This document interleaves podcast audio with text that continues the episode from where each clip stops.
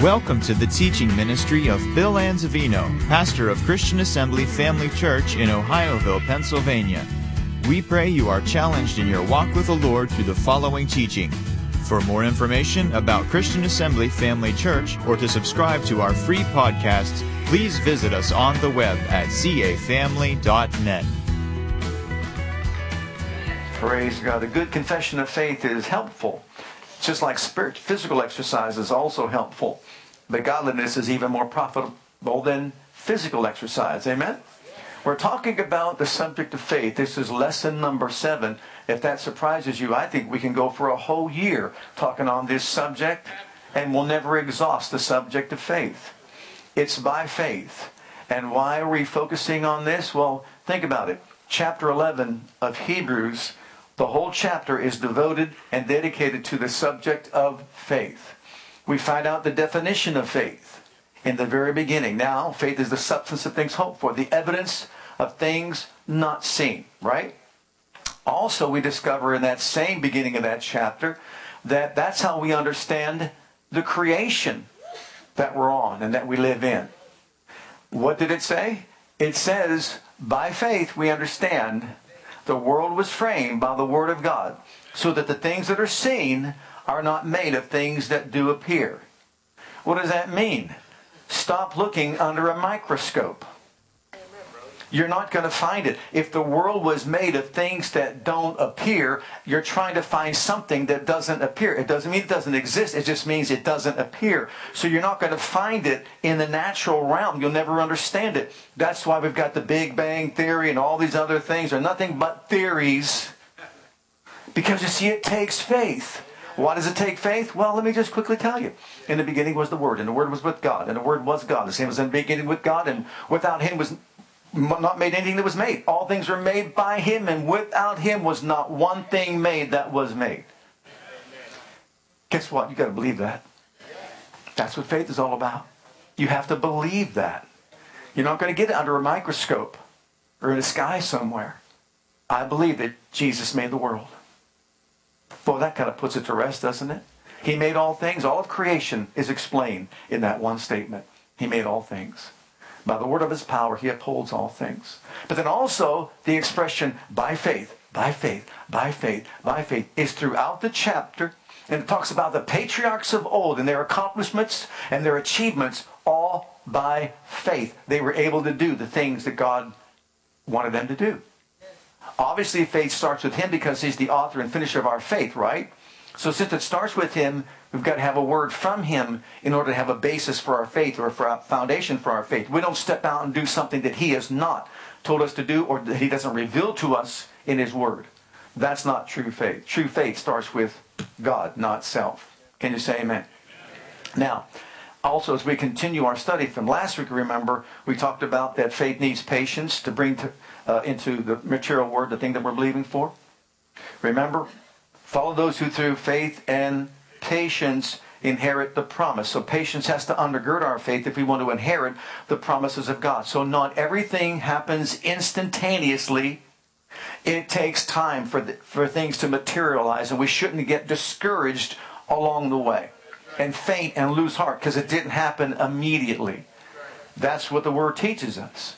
So it takes time. So as we continue our study, 1 Corinthians chapter um, 2, and beginning at verse 1, this is the Apostle Paul giving us a revelation of where our faith should be.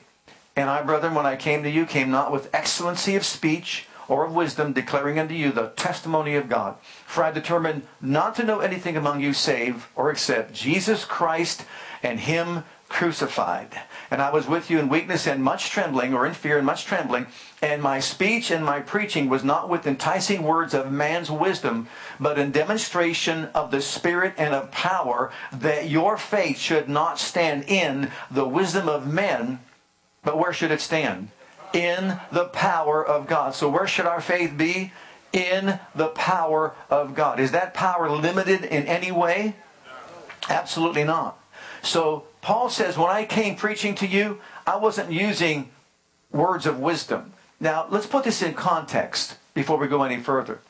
He just got done talking about the Gentile and the Jew in chapter 1.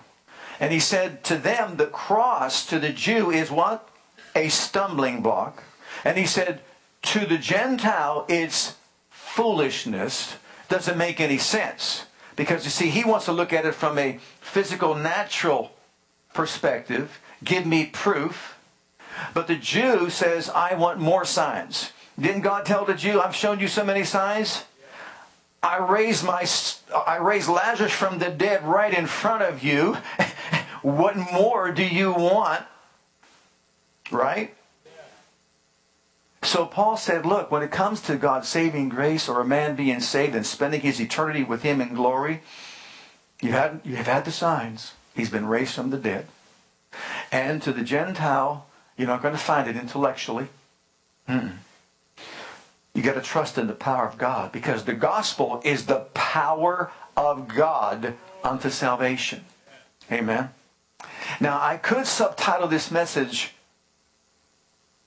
You got to have guts, you got to have grit to get to the glory. Okay? Anybody want the glory? Not going to just happen because you want it. It's going to take guts. It's going to take grit to get the glory. And we're going to use as an example to illustrate this. If we want the power of God, look at Elisha, the successor of Elijah, who had a call of God upon his life to accomplish the things that God had for him to do. And he wanted a double portion of the anointing or the spirit that was on Elijah to be upon him in order for him to do the work that God had called him to do. Right? And we see this in Second Kings, and we're going to explore this. We're going to talk about this. But let's remember this we all have the call of God upon our lives. Every single one of us is living in a world that really doesn't want to serve God. And we know that. It's all around us. It could be in our home, in our family. It could be you know, in the workplace where we go, all around us, we know that there are those that just don't believe in the things of God. We understand that. Does that mean that we just let them go and not do anything to try to save their souls? No, we want to be able to bring them into the family of God as well. But to do that requires more than you've got, more than I've got. It requires the power of God from on high in order to break through the darkness and pierce through that darkness that holds him in blindness and darkness so that they can't receive Christ as Savior. See, it's a spiritual warfare that we're in. We understand that. It's not natural, it's spiritual. And so we may have people that are out there that are loved ones that maybe they haven't given their hearts and lives to Jesus. And I'll be honest with you, if there's anything you want to give them, it's Jesus. No matter how wonderful they are to you here upon this planet, they are eternal spirit beings and they're going to live forever somewhere. And don't we want all our families in the kingdom of God? Don't we want them to be with us forever throughout eternity? Absolutely, that's what we want. So let's start with number one the reason. The reason why Elisha wanted this supernatural power and anointing of the Spirit upon his life. Well, first of all, let's just say this. He didn't want it because he was egotistical. He didn't want it so that he can, you know, be full of pride and arrogance and say, You thought Elijah was bad. Mm. I'm, I'm, how do you say it today? More bad? Badder? when did bad become good? I, I, just, it did though, at some point, right? Man, he's a bad dude. and you mean he's really tough. Well, whatever. Anyhow, he didn't want it just to say, I've got my own platform. I'm going to do what I want to do. I'm going to show these people that I'm somebody special, somebody mighty, and all that. That was not his attitude whatsoever. He was not arrogant whatsoever. As a matter of fact, and we'll see this, that he came from a very wealthy family. And he had life made where he was. He had a good work ethic. He was found plowing in the fields of his father, and they had a very wealthy, wealthy place. They were very wealthy. And it shows that he had a good work ethic because he was working the fields even though he was wealthy. And so he was humble. He had a good work ethic. He had a good attitude. Isn't it something that God calls him? His heart was right. So he wasn't arrogant. He wasn't trying to have his own platform, but he wanted to serve God. And when the mantle came upon him, he said, ooh, all the intellect that I have, all the money that I have, uh, political influence that I might have, secular powers that I might have, none of that is enough to accomplish this task that God has called me to do. It's impossible. And Elijah, I can see what you've done by the power of God. I'm going to need more. He probably felt like, I need more than, than what you had because I'm, I'm not even as qualified as you are. I want more of the power of God, more of the ability of God. Can you see that? And so let's look at the scripture in 2 Kings in verses 9 and 10. Chapter 2, verses 9 and 10. Came to pass when they were gone over that Elijah said unto Elisha, Ask what I shall do for thee, for, for I uh, be taken away from thee. Uh, and Elisha said, I pray thee, let a double portion of thy spirit be upon me. And he said, Thou hast asked a hard thing. Nevertheless, if you see me when I'm taken up from thee, then it shall be unto thee. But if not, it shall not be so. What he was saying was, I can't answer that prayer. I can't do that for you. Only God can give you what you're asking for. And for you to get what you're asking for is no easy task. You're going to have to be completely sold out. So you're going to be sold out to God in order for that to occur. He said, but here's the thing. If you see me, then you'll know that you got it. All right. Now, the southern kingdom was ruled by good kings. And those good kings brought about the worship of God, spiritual reform. And so, as far as they were concerned, things were on the up and up. But when it came to the northern kingdom, remember this Elijah was there, the kings were evil, King Ahab, you think about Jezebel, his wife, and just think about what was going on in the northern kingdom. They were not serving God. They were not living for God. They were in idolatry, worshiping false gods and images and all that. And so Elijah the prophet was placed there to do what? To bring these people back to God and to revive the things of God once again in that northern kingdom. Well, the southern kingdom was fine. Once again, that's a work that requires power from on high. If you recall the story in 1 Kings 18, when Elijah thought he was alone and by himself, and the 400 prophets of Baal came, and what did he do? He said, Look, how long are you going to halt between two opinions? How long are you going to make a decision between who is really God here?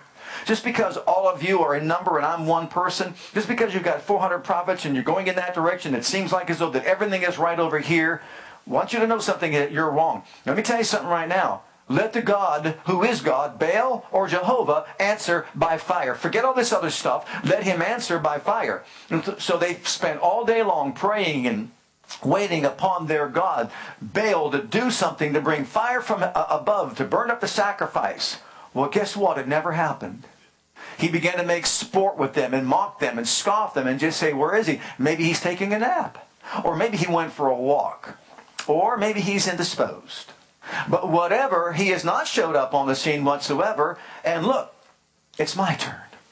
It's my turn. Are you ready for your God to answer? It's my turn. I'm going to put the sacrifice together, put stones all around it, not with one water one time, three times it filled up with water everywhere that you could soak the whole thing with water and then call upon the name of the Lord my God and just say, let them know that you are God and you have called me to be here to revive this place, to turn their hearts back towards you once again. Answer by fire. And the fire of God came down, praise God, burned up everything that was there, licked up the water that was there. And all of a sudden they fell on their face and they said, God, He is God. See, you can't do that by just walking up to somebody's door and just saying, hey, would you like to make Jesus Christ the Lord and Savior of your life? But if you have that little statue that they have out there and, put, oh, and, then say, hey, by the way, before knock on the door and just say, hey, come out here. You see that little statue over there? What might be whatever, who knows what it is. But it, there's your little statue over there. Hey, if fire comes down and burns it up, would you accept Jesus as your Savior? And all of a sudden, pow! that might get someone's attention, wouldn't you think?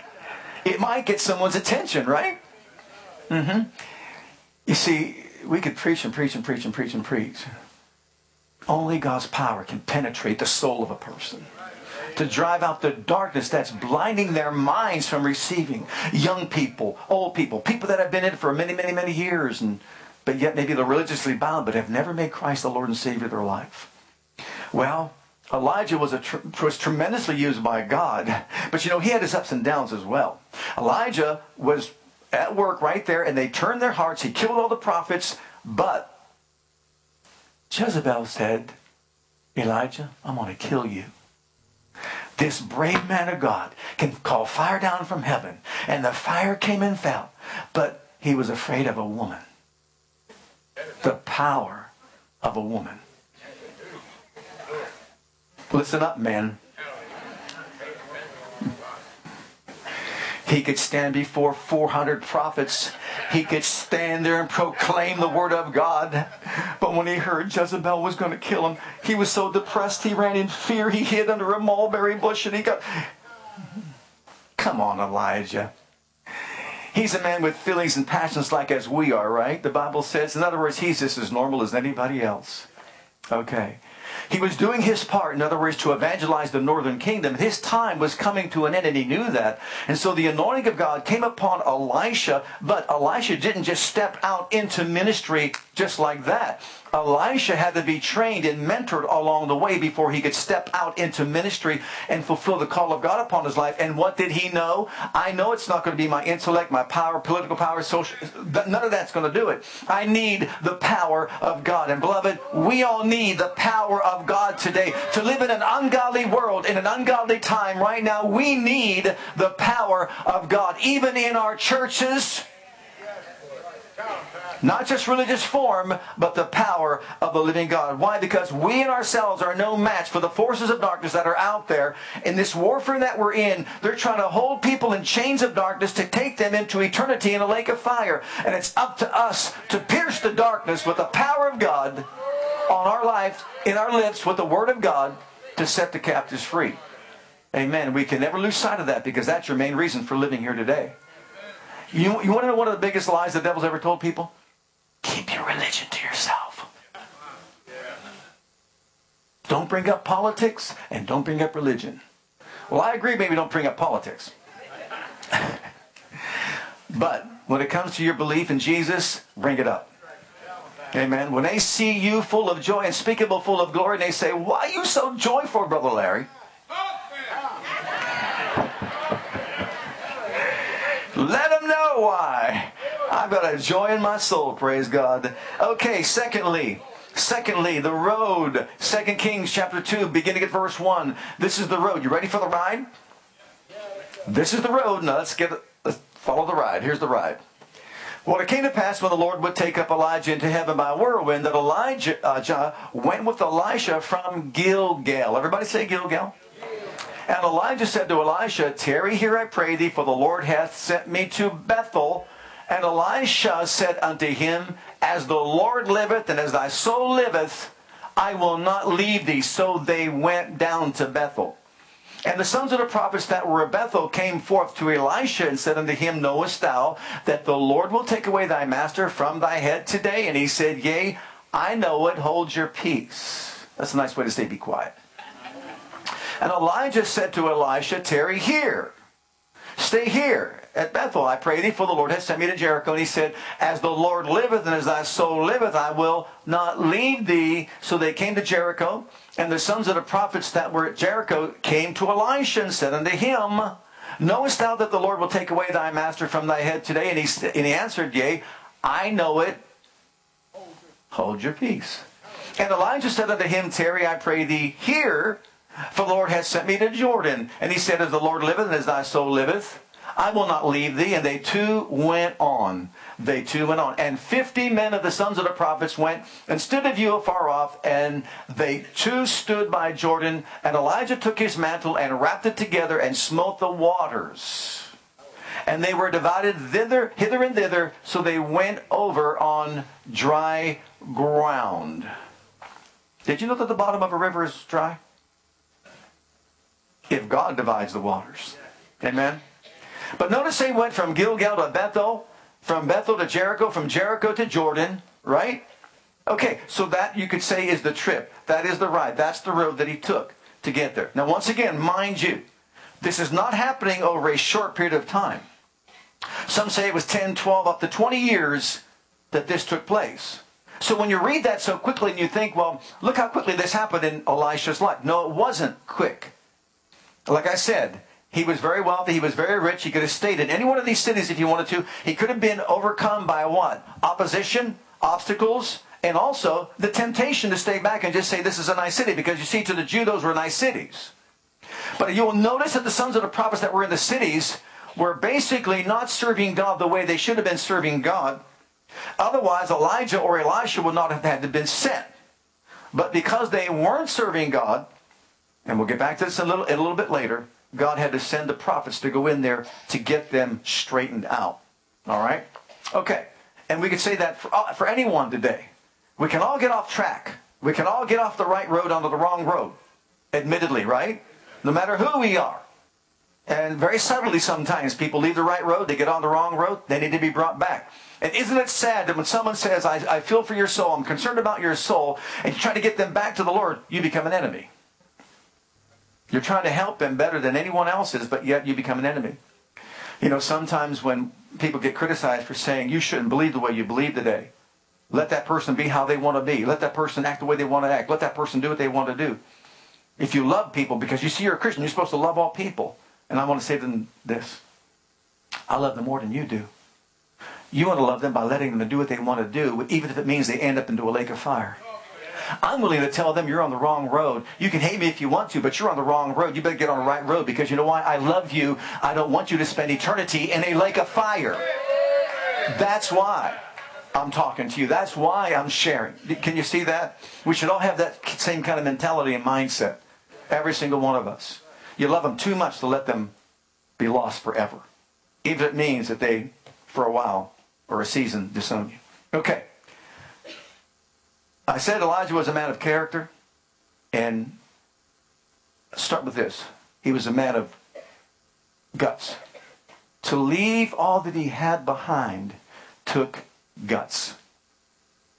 For him to follow Elijah from step to step, place to place, took guts. Because you see, he was secure. He had to leave the comforts of home, the comforts of all the wealth, to go out and do something that God called him to do, not knowing where it would end up. It took grit. It took grit. What is grit? Grit is strength of character. Grit is courage. Grit is resolve.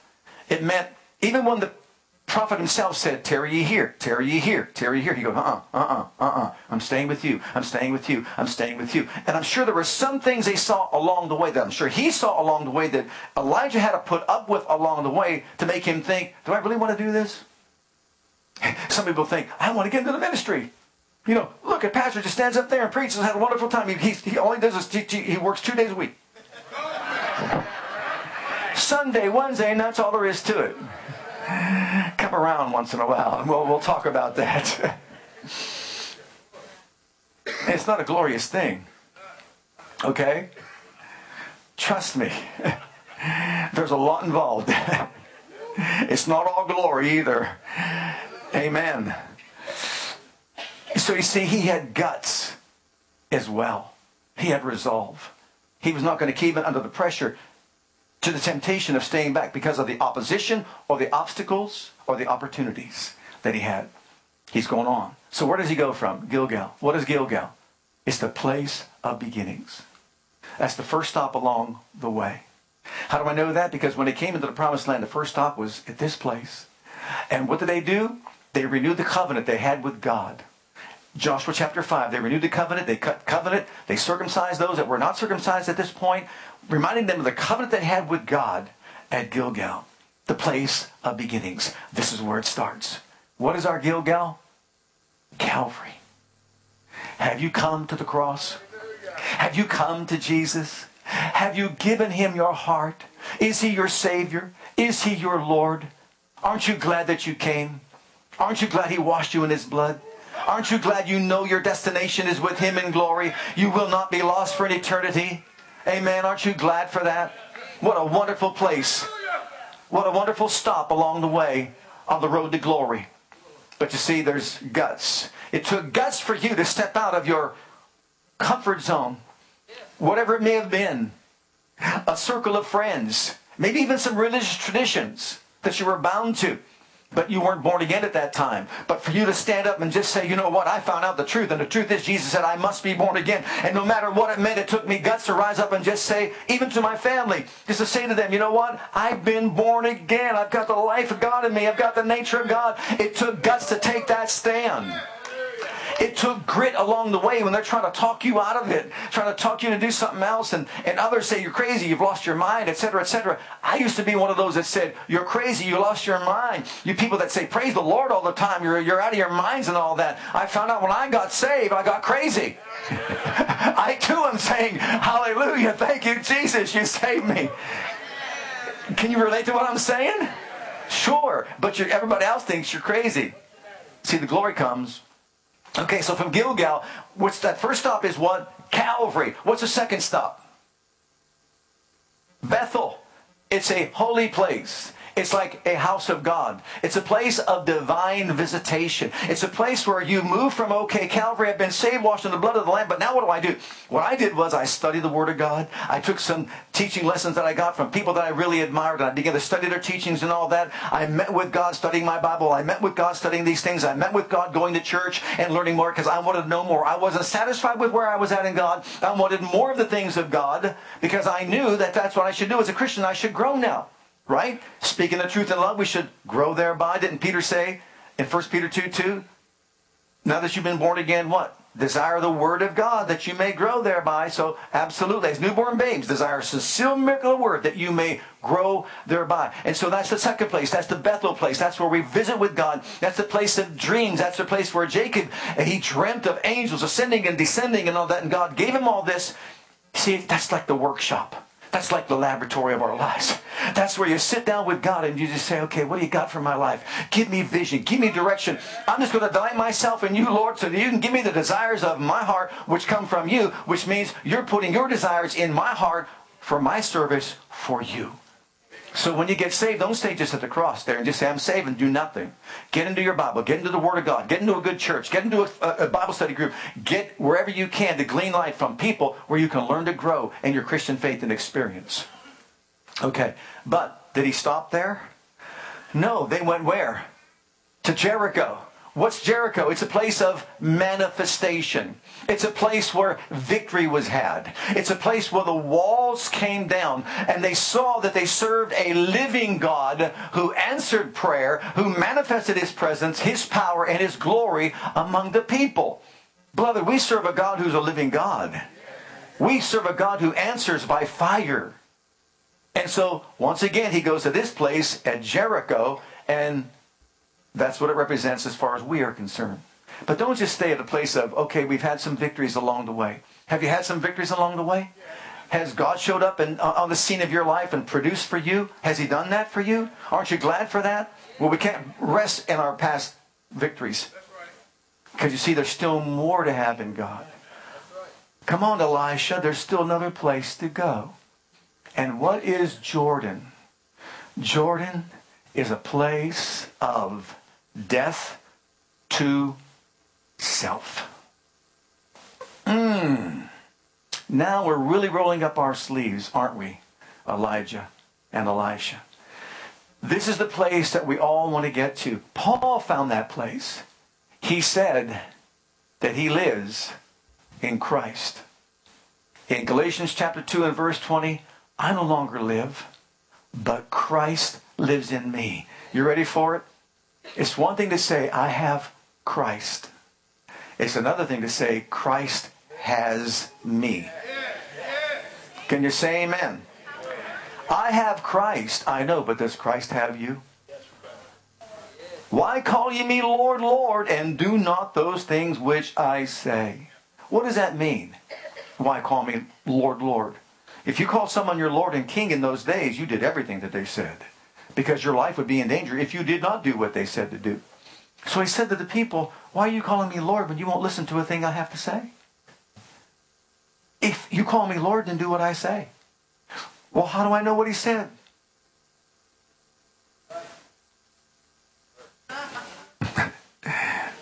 it's right here. Right? It's right there for us to look up for ourselves to find out what he said. Did you know he said, Love your enemies? And the first thing you did when you got this morning said, How many enemies can I love today? Right? Wrong. No, the point is, if I don't put any effort to find out what he said, how am I going to know what he said? That's why we study the Bible. That's why we study the Word of God. I want to know what he said. Okay, so at Jordan is death to self. Because you see, I don't want to live. I want Christ to live in me. And the life I live, I live by the faith of the Son of God who loved me and gave himself for me. And that's the motivation. Paul was saying, look, I'm crucified with Christ, but yet I know I live. Christ lives in me, but not I, but Christ lives in me. And the life I live in the flesh, I live by the faith of the Son of God who loved me and gave himself for me. So in other words, I realize that yes, I have Christ in me, but I need to give myself over until Christ is alive in me, living in me and through me, and people can see Christ in me. That is my goal. And that's called death to self. People that are unforgiving or haven't died to themselves. People that are bitter haven't died to themselves. Can you see that? Well, we want our way. People that are jealous, they want their way. But when you say, you know what, what does it matter? I was forgiven the great debt. I'm going to forgive you. He laid down his life for me. I'm going to lay down my life for you. Can you see how easy that is? I'm just going to do what you want me to do, Lord. Okay. So Jordan is a place of death to self, right? And once we're empty of self, we're full of God. Okay. So that we see is the road. But what about the resolve? Let's look at it the resolve we see we see here in 2 Kings in chapter 2. If we want to move from glory to glory, from faith to faith, it's going to take faith to faith to move, from glory to glory. We've got to have the same mentality that Elisha had. Elijah said to Elisha, Tarry here, I pray thee, for the Lord has sent me to Bethel. And Elisha said unto him, As the Lord liveth, as thy soul liveth, I will not leave thee. So they went down to Bethel. What we should be saying is this Jesus, I'm not leaving your side. Jesus, when you turn around, you're going to be seeing me. Because I'm going to be following you. I'm going to watch your every move. I'm going to see how you conducted yourself when you were here upon the earth. Everywhere you go, I'm going to be there, Jesus. I'm going to be there. How many of you know that he never leaves nor forsakes us? It's only the other way around. You say, well, how can we leave and forsake him if we don't pick up our Bibles and if we don't study and pray, if we don't get to Bethel and seek his face and just stay before his presence, wanting his vision for our lives, then guess what? We're not walking close to him like we should. But if we say, you know what, I can't even exist today without you, Lord. So when I get up in the morning, uh, my prayer will be set forth as incense before you. The lifting of my hands is the evening sacrifice. Thank you for your faithfulness at night and your loving kindness in the morning because you kept me through the night and I'm still breathing and I'm still alive. And I want to thank you. I want for your presence, your power, your peace, your promises, provision, protection because you know why, Jesus? I can't get through 24 hours without you. And it's not going to do it. I want you and I want more of you in my life. So this is his resolve. He says, You know what, Elijah, you can tell me to stay back, but you know what? I know you're probably just trying to prove what I'm made of on the inside. I'm not satisfied with where I'm at. And as I said earlier, every one of those cities would be a city where a Jewish person would say, Hey, I can I can, you know, make my home here. I can make my home at Bethel. I can make my home over here at Jericho and be satisfied. So the temptation is, once you get some victory along the way, just to settle that settle down right there and just say, okay, I'm satisfied with where I'm at and with what I have in God. And just kind of become complacent. It's easy for anyone. I'm not criticizing anybody.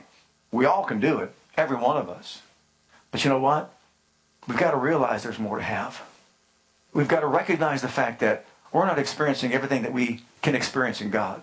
There's a whole lot more for us to experience in God. But it does require a death to self. So, so look at the um, next one, the response. But wait, wait, before I even go there, let me go back and do this. Gilgal is the cross. You gave your heart to Jesus. Bethel is the place of visitation. You and I are going to have distractions untold. There's going to be all kinds of things that we can do to take away from our intimacy with God. There's going to be work schedules. There's going to be children. You're going to be a taxi cab driver for your children. There's going to be this. There's going to be that. all kinds of occasions that you can experience in your life. And what they're designed to do is to help us or keep us away from the things of God. And I guarantee you, Satan will fill up your book, your appointment book, and see to it that all your time, effort, energy does not go into developing your walk with God. Guaranteed, he'll do that. So if we stay at Bethel and stop at Bethel, that's all we're ever going to have. But then you go to Jericho this place of victory. Once again, there has to be great resolve when I say that I'm not going to stay here because you see, I can't rest in past victories. I need more of God in my life today. Now, look at the response because this is really unique. When, when, when I read this and really got the full depth of understanding, I'll tell you what, it spoke to my heart in just volumes in my heart. The response. This is God's response. Second Kings. Now let's read this beginning at verse 11. This is after the fact. This is when he sees him go up into heaven.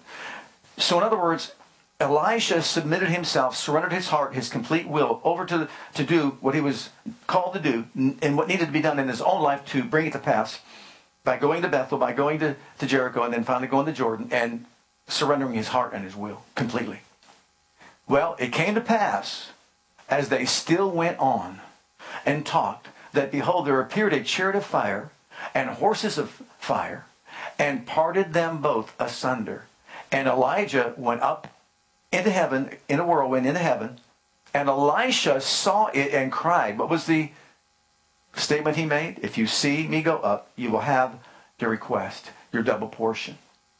So he saw him go up. Elisha saw it and he cried, My father, my father, the chariot of Israel and the horsemen thereof. And he saw him no more. And he took hold on his own clothes and rent them into pieces. In other words, it's no longer me. He took up also the mantle of Elijah, just, just like the overcoat of Elijah that fell from, from him and went back and stood by the bank of Jordan. Okay, now he has the mantle of God. Now he has the double portion of the Spirit and the anointing that was upon Elijah. And the, he took the mantle of Elijah that fell from him and smote the waters and said, pretty bold statement. What did he say? All right, I've done my part. I've come to Gilgal. I've gone to Bethel. I made my way to Jericho. We two went on. And now I'm at Jordan. I saw him go up. He said I would get what I asked for. And now, where is it? Where is the God of Elijah? And when he had also had smitten the waters, they parted hither and thither, and Elisha went over.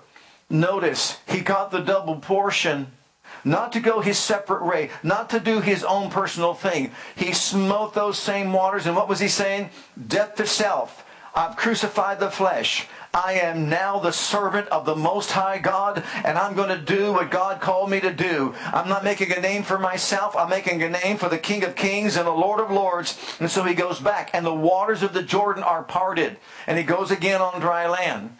And then, notice this. Where does he go back to? When the sons of the prophet which were to view at Jericho saw him. Who are these? The sons of the prophets. They see him. What did they say?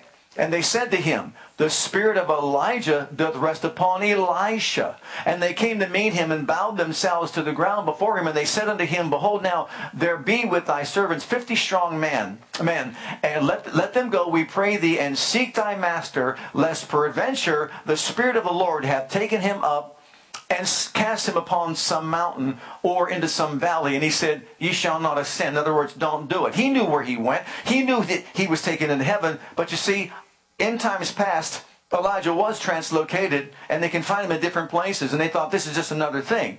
And so really they weren't really all that impressed with Elisha. They were still going back to find Elijah and he said don't do it. Well, they, they were persistent. And when they urged him till he was ashamed, he said send. In other words, go. it's like your child telling you, can I go, can I go, can I go, can I go, can I go, can I go, can I go? And no, no, no, no, no. Finally you just get fed up and just say, get out of here. So they sent therefore 50 men, and they sought for how long? Three days. But what? They found him not. And when they came again to him, like every good parent, for he tarried at Jericho, he said to them, Didn't I tell you? Like any good parent would say, I told you not to do it. Okay. Didn't I say to you, go not?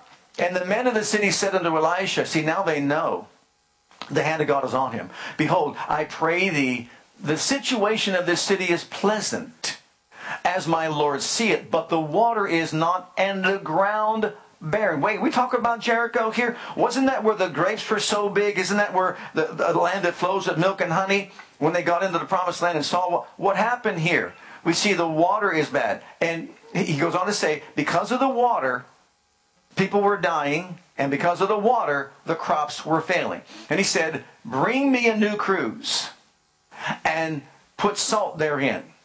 And they brought it to him, and he went forth unto the spring of the waters and cast the salt in there and said, Notice what he says. Thus saith the Lord, I have healed these waters. There shall not be from thence any more death or barren land.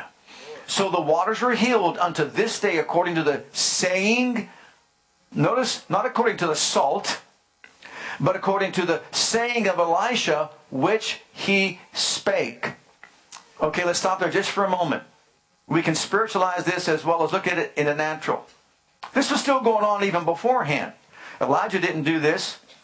But now under the anointing of God, with the double portion of the anointing, finally when they realize he is the man of God, they go to him with a problem, a major problem that's there in the city of Jericho. And what is that problem? In the natural, we saw what it was.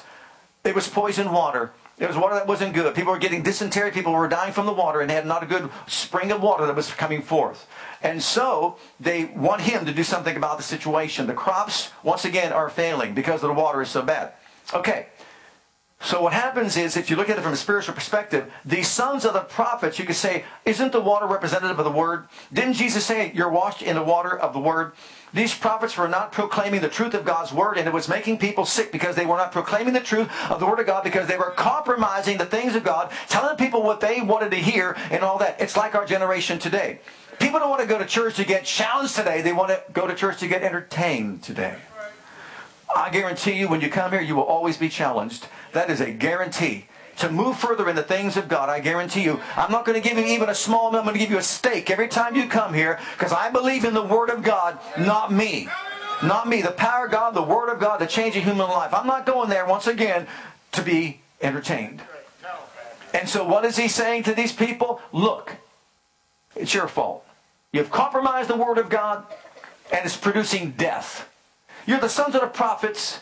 You're not even bold enough to stand before the people and tell them, look, get it right with God. Serve God like you should. But he throws some salt into it. Didn't he say we're the salt of the world? Thank God for salt. We're the light and the salt, right? And so the salt, as he spoke the word, did what? Made a difference. The words I speak, they are spirit and they are life. His words are life to those that find him and health to all their flesh. So what does he do at Jericho under this double a portion of the anointing of God? Produces success to get these people serving God once again. But then he goes where? To Bethel. And he went up from thence to Bethel. And as he was going up, by the way, there came forth little children, bad translation, young adults, out of the city and mocked him, said uh, to him, Go up, thou bald head, a very offensive term. Go up. In other words, get out of here. What have we to do with you, thou bald head? And he turned back and looked on them and cursed them in the name of the Lord. What did he do? He cursed them. And there came forth two she bears. Don't get mama unhappy. Mm-mm. And you know why? These young men, and there were many of them, was a gang, and they were going out and getting these cubs and killing these cubs. And Mama Bear was not happy. God knew it. Maybe Elisha knew it, I don't know. But all he did was turn back and pronounce upon them judgment for what they were doing. Because you see, well, let me read the rest of it first. And he turned back and looked on them and cursed them in the name of the Lord. And there came forth two she bears out of the wood and tear forty and two children or young adults of them that were ruffians and that were out against to out against the things of God. Okay, and their their lives were taken. So the implication is there were a lot more than that. Now, some have said in commentaries, how can God do, allow such a thing? How, wait a minute. You can go to the book of Deuteronomy chapter 27 and find out that those that would rebel against the things of God would have something like this happen to them. But it just so happened, under the inspiration of the Spirit, when he turned back and saw Elisha didn't do it, He just said, judgment fall upon you, cursed him in the name of the Lord, and said, judgment fall upon you. What was God's judgment? That was God's judgment. Why? Why such a severe judgment?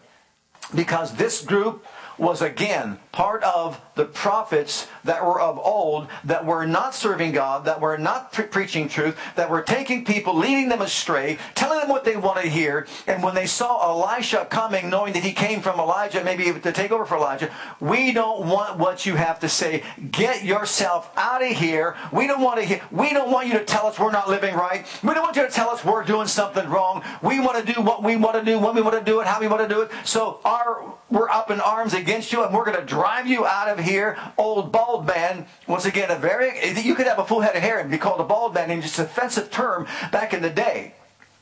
And under the inspiration of the Spirit, he just turned around and just says, well, then the curse of God come upon you.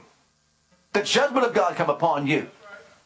42 from this gang of ruffians, this gang of those that were against God, that stood against the will of God, the work of God, in that place called Bethel, were shredded by those two she bears. You think he got their attention in Bethel? You know he did. You know he did. And once again, are we going to are we going to judge the judgment of God? If God's judgment fell upon them in that fashion, who are we to judge God's judgment? When David said, "Your son," I mean, God said to David, "Your son shall die because of what you did." Who are we to judge the, the great judge of all the earth and say, "You were unfair to David"? We can't do that. We're not God. But you, you, um, you can know this: His judgment is always fair. He's righteous and he's loving. And so, if it fell like that, it was because of what they did, not what God did his work had to continue on. And they were a detriment to the work of God. And so they stood up against God. So he, he returns to where? Jordan, Jericho, and Bethel. And then he goes on with his life and serving the Lord for 60 years, I think, his total ministry. But how does that pertain to us? Well, beloved, you can also put this in here as a type. Elijah was caught up in a whirlwind and taken up into heaven and Elisha saw him. Jesus was caught up in a cloud and taken up into heaven, but he told his disciples, don't do anything until fire comes down on you. Right? You could say Elijah stands for the Old Testament or the Old Covenant, which had a limited degree of glory. The degree, the, degree, the glory of the first covenant was less than the glory of the second covenant. And when Jesus, before he left, said, The works I do shall you do also, and greater than these shall you do because I go to my Father. So he said, Stay in the city of Jerusalem until you be endued with power from on high. You've already come to Calvary, your Gilgal. Now go to Jerusalem, your Bethel. And you wait there, worship me, honor me, glorify me. You're going to get your Jericho when the fire falls from heaven and lights upon each and every one of you and empowers you from on high. And you're sold out to me. I'm going to send you right back into the world that you came out of and you are going to turn it upside down for me, or right side up, we should say. Not in your own strength, not in your own power, not by your own ability, but by the power of God from on high. And we saw that in the life of Peter, the coward, the fearing, fearful one, all of a sudden becomes a bold proclaimer of the gospel of Jesus Christ right there among all the people that wanted to kill him not too long ago. And we see that also throughout his life, Paul's life, and the others stood fearless and boldness before the enemy because they were endued with power from on high, sold out to God. Beloved, God has more for all of us. And that's what we're all about. Do you want it? Do we want it?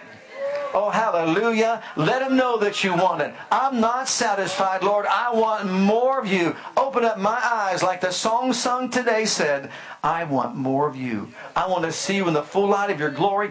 I want to be so sold out to you that you take me along my life's path from place to place until I completely am overwhelmed by your presence, your power, and your glory in my life. Make me a vessel of honor, a vessel of righteousness, to proclaim Jesus in the world in which I live. And I guarantee you, you might not even have to go to them. They'll just come to you. What's different about you? Jesus. You should be down and out. It's Jesus. Really? Religion? No, no, I didn't say religion. I said Jesus. He's in my heart. He's in my life. Oh, hallelujah.